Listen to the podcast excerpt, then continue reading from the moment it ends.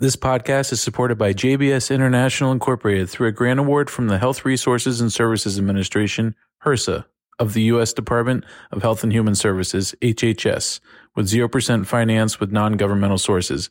The contents are those of the author and do not necessarily represent the official views of, nor an endorsement by HRSA, HHS, or the U.S. government. For more information, please visit hrsa.gov.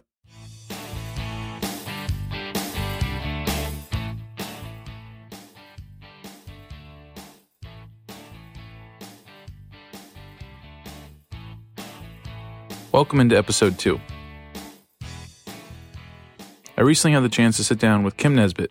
Kim is a public health analyst in the Rural Strategic Initiatives Division of the Federal Office of Rural Health Policy at the Health Resources and Services Administration, HRSA. We got to talk about her work and, in particular, a bit about disparity impact statements, or DIS. After witnessing disparities in healthcare throughout her professional and personal life, Kim is an advocate of the underserved. She's passionate about health equity and initiated the implementation of the behavioral health disparities impact statements in some of the RCORP grant programs. She writes about this in her recent RCORP staff spotlight, housed on the RCORP TA portal. Here she is talking a bit more about her background prior to coming to HRSA and what her work entails now.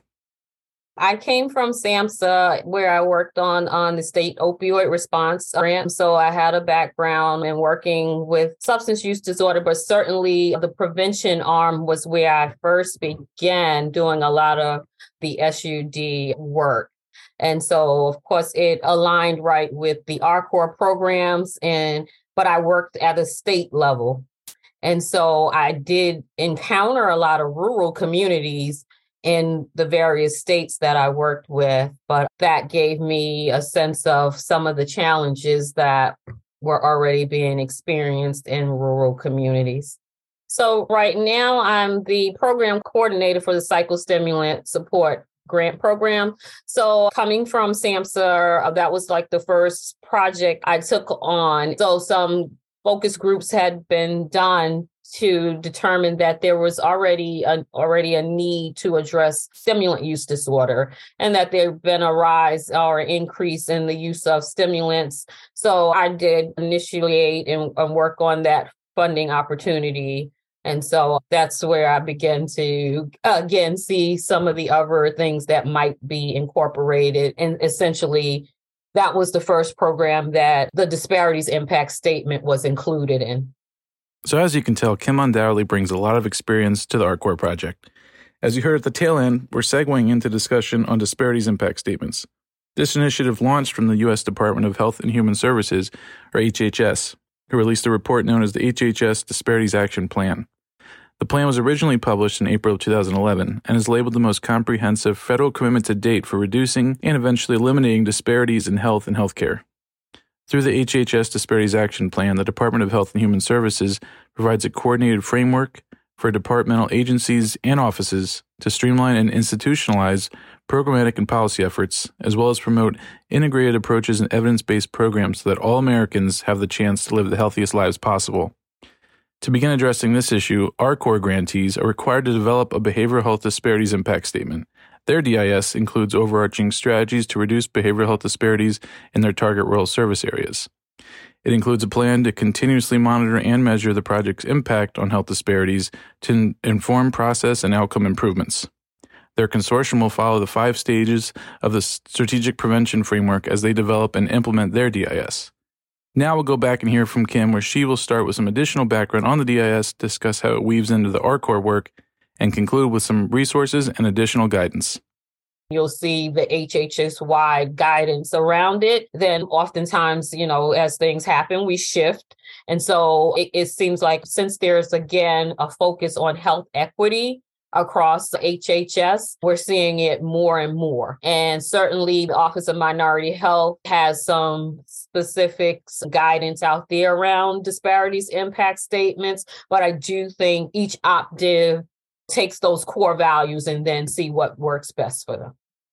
For the disparities impact statement, how we're looking at it is utilizing the strategic prevention framework, which um, like like I would need to pull it up to know all the five categories, but it goes from assessment to evaluation. And so it's a stepwise approach into looking at your community and the disparities that are, you know, those underserved populations are experiencing. So you may have multiple populations, subpopulations, and this is tool is meant to help you identify and then take steps to begin addressing those disparities. Unless we begin to address every population, there won't be an end to substance use disorder. You can't truly remove, you have to remove the barriers from everyone in order to remove the needle. So if we continue to focus on the people that show up, then those people that are not showing up, that doesn't mean they don't have a, a problem. That doesn't mean that there's they're they're not experiencing the same challenges, but it's bridging access, making things accessible to them so that they may be able to take take part in some of the resources that are available rural communities are unique in that they already have a lot of challenges, whether it's internet, whether it's transportation. But then you put that on top of the fact that you may also be experiencing disparities within that particular rural mm-hmm. space, then it's even more of a challenge for that person to get services. So that's the importance of the disparities impact statement. One of these steps in the process is implementation. So once you've assessed and determined that this is your subpopulation and you you then are going to look at how might you address this population. And that then encompasses maybe utilizing some of the the national CLAS standards because certainly those are developed to hit some of those key social determinants of health. And so you can then say okay we we're looking at the CLAS standards what CLAS standards can we utilize to serve this population to me the the strategic prevention framework is really a stepwise approach so if you walk through the steps you're going to first assess your population. You're going to get to planning with your consortium, engaging those people that are in the communities. And, and once you do identify a subpopulation, is that subpopulation representative? We hear all the time nothing about us without us. So, same in this work. If we've been unsuccessful in reaching these people and they haven't been coming, so why don't we engage them? Then you can ask them what works, what would bring you to the table, what would you want to see? That's where we get to the implementation. And then you then definitely want to support your disparities impact statement, not reinventing the wheel, not asking you to write a new survey, but what data is available in your communities. If that's health department data, if that's, you know, just an assessment that has already been done in your community.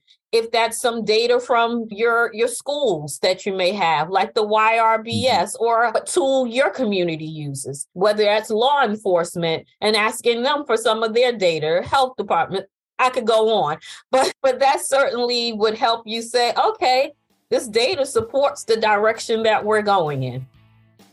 And there you have it. Kim does an excellent job breaking down the various components of the disparities impact statement process. For grantees looking for additional support in completing your DIS, please work directly with your TEL and PO. Additional guidance is also available in the various documents that we'll link to in this episode section, located in the RCORP podcast content hub on the RCORP TA portal. We appreciate Kim taking the time today, and we appreciate you for tuning in. We'll see you next time.